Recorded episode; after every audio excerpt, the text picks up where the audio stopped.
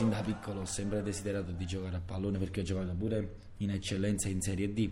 Con le mie presenze percepivo uno stipendio migliore. Poi sono capitati tanti fatti nella mia vita dove ho conosciuto mia moglie, mi sono sposato, ho avuto una bambina e di conseguenza ho accettato di sposare un progetto più tranquillo come quello della Locomotive Fregrea, dove l'impegno è sempre al 100%, però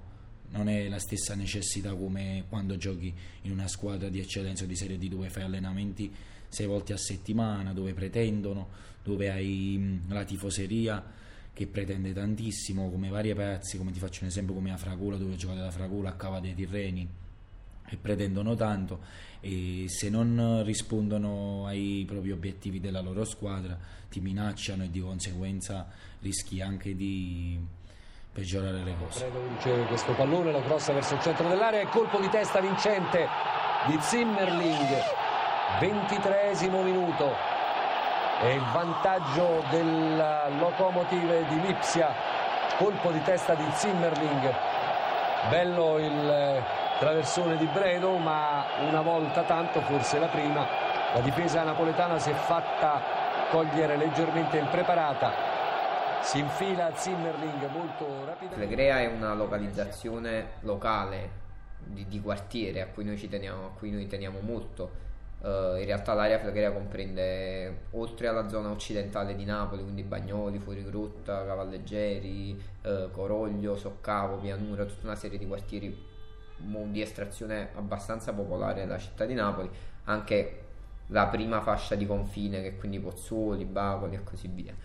Locomotive eh, essenzialmente cercavamo qualcosa che tenesse il filo, accomunasse tutti questi quartieri. Una delle prime cose che ci è venuto in mente è la Cumana, che è un treno a Napoli eh, che nonostante diciamo, lo sfacelo del trasporto pubblico e tutti i guai che abbiamo da questo punto di vista, collega proprio questa, il collegamento principale di questa zona con il centro della città e quindi ci è venuto abbastanza naturale diciamo, voler collegare idealmente tutti questi quartieri con la Comano e quindi con la locomotiva. Il valore sociale essenzialmente è il verde perché diciamo uno dei temi principali noi siamo per la maggior parte ragazzi che in maniera molto diversa abbiamo fatto politica sul territorio negli ultimi anni uh, io per esempio scrivendo su un giornale qualcuno più attivamente uh, in associazioni comitati coordinamenti e la questione ambientale ovviamente sul territorio soprattutto di Bagnoli è quella più, eh, più sentita assieme a quella forse lavorativa eh, e quindi ci è venuto diciamo nella necessità di scegliere un colore anche per non andare sull'inflazionato rosso essendo comunque tutti di un'estrazione politica di sinistra abbiamo scelto quindi di, di, dare un risalto a questa questione ambientale. Locomo di fregrea e calcio popolare, chi gioca a pallone e poi va a lavorare. Locomo di fregrea e calcio popolare, noi ci vediamo ancora nel gioco del pallone. Locomo di fregrea e calcio popolare, chi gioca a pallone e poi va a lavorare.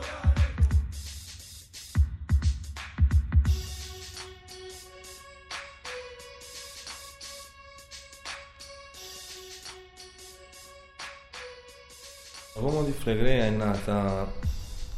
è stata partorita e creata da una panchina a Piazzale Tecchio dove ci iniziamo a riunirci le prime, le prime volte ci vediamo col gruppo poi che, che oggi forma quella che viene chiamata dai giocatori la tifoseria, eh, dove insomma una sera tra tutti i ragazzi dai 20 anni, eh, insomma trentenni, quindi i giovani dell'area Flegrea, hanno deciso di, sulla, anche sul, sull'onda di questa, di questa, spinta che probabilmente il quartiere, anche eh, le altre squadre avevano del calcio che doveva allontanarsi dal, da quel mondo sporco che è oggi il pallone hanno deciso di creare questa squadra di calcio. Questa cosa della locomotive nasce, diciamo, si inserisce in un movimento che questa cosa del calcio popolare che in Italia e in particolare anche a Napoli negli ultimi anni si è abbastanza diffusa, ci sono anche altre realtà proprio cittadine tra città e provincia che ricalcano questa cosa che semplicemente parte da un'idea molto semplice, quella al di là della retorica un po' contro il calcio moderno e tutte queste cose qua, però concretamente vuole provare a far vedere che esiste un modo differente di fare pallone, di fare calcio rispetto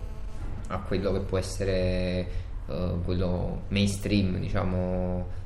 della Serie A, della Coppa dei Campioni, con questa impostazione, diciamo, prettamente manageriale ed economica. Parte da tutta una serie di punti chiave che questo movimento più o meno cerca di darsi, anche se è una cosa che è proprio in costruzione, provare a dare dei, dei contorni più definiti a questo movimento, che sono il rispetto per uh, l'avversario, per, uh, che sia in campo e fuori, che sia la lealtà sportiva, uh, la lotta ovviamente a qualsiasi forma di razzismo in campo e fuori dal campo, il rifiuto di, del collegamento ad ogni costo tra un gioco che è quello del pallone e interessi più grandi di noi che sono quelli economici, delle televisioni a pagamento, dei, presidenti e un occhio molto critico, una cosa su cui noi insistiamo sempre, anche il fatto che questi interessi poi sfocino in tutta una serie di cose, a cominciare dagli scandali qualche anno fa c'è stato quello là dei bilanci gonfiati oppure quello dei passaporti, il calcio scommesse che sono sempre è vero che molte di queste cose sono sempre esistite, però c'è un salto di qualità nel momento in cui cresce l'interesse economico attorno a questa, a questa macchina.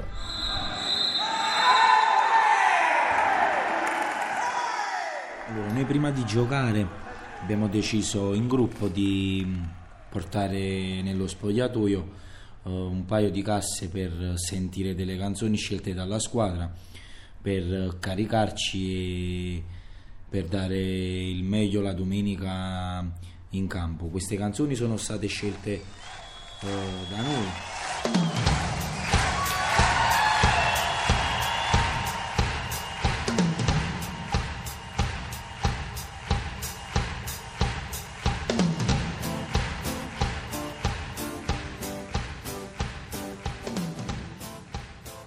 Facciamo allenamento il martedì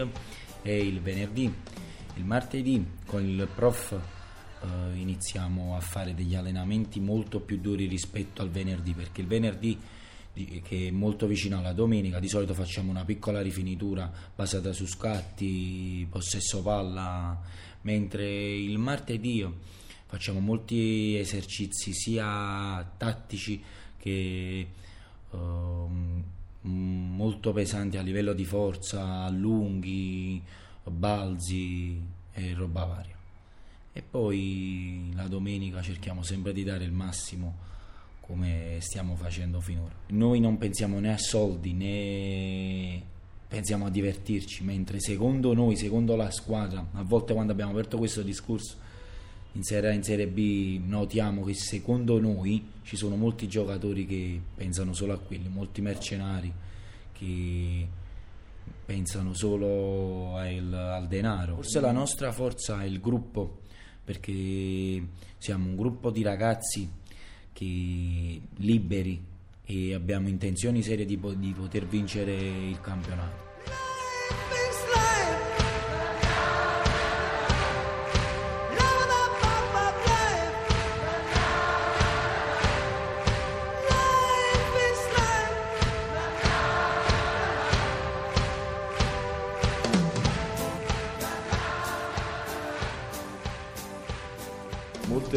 Persone, anzi alcune persone provengono dal mondo ultras, ma così come anche i giocatori, proprio perché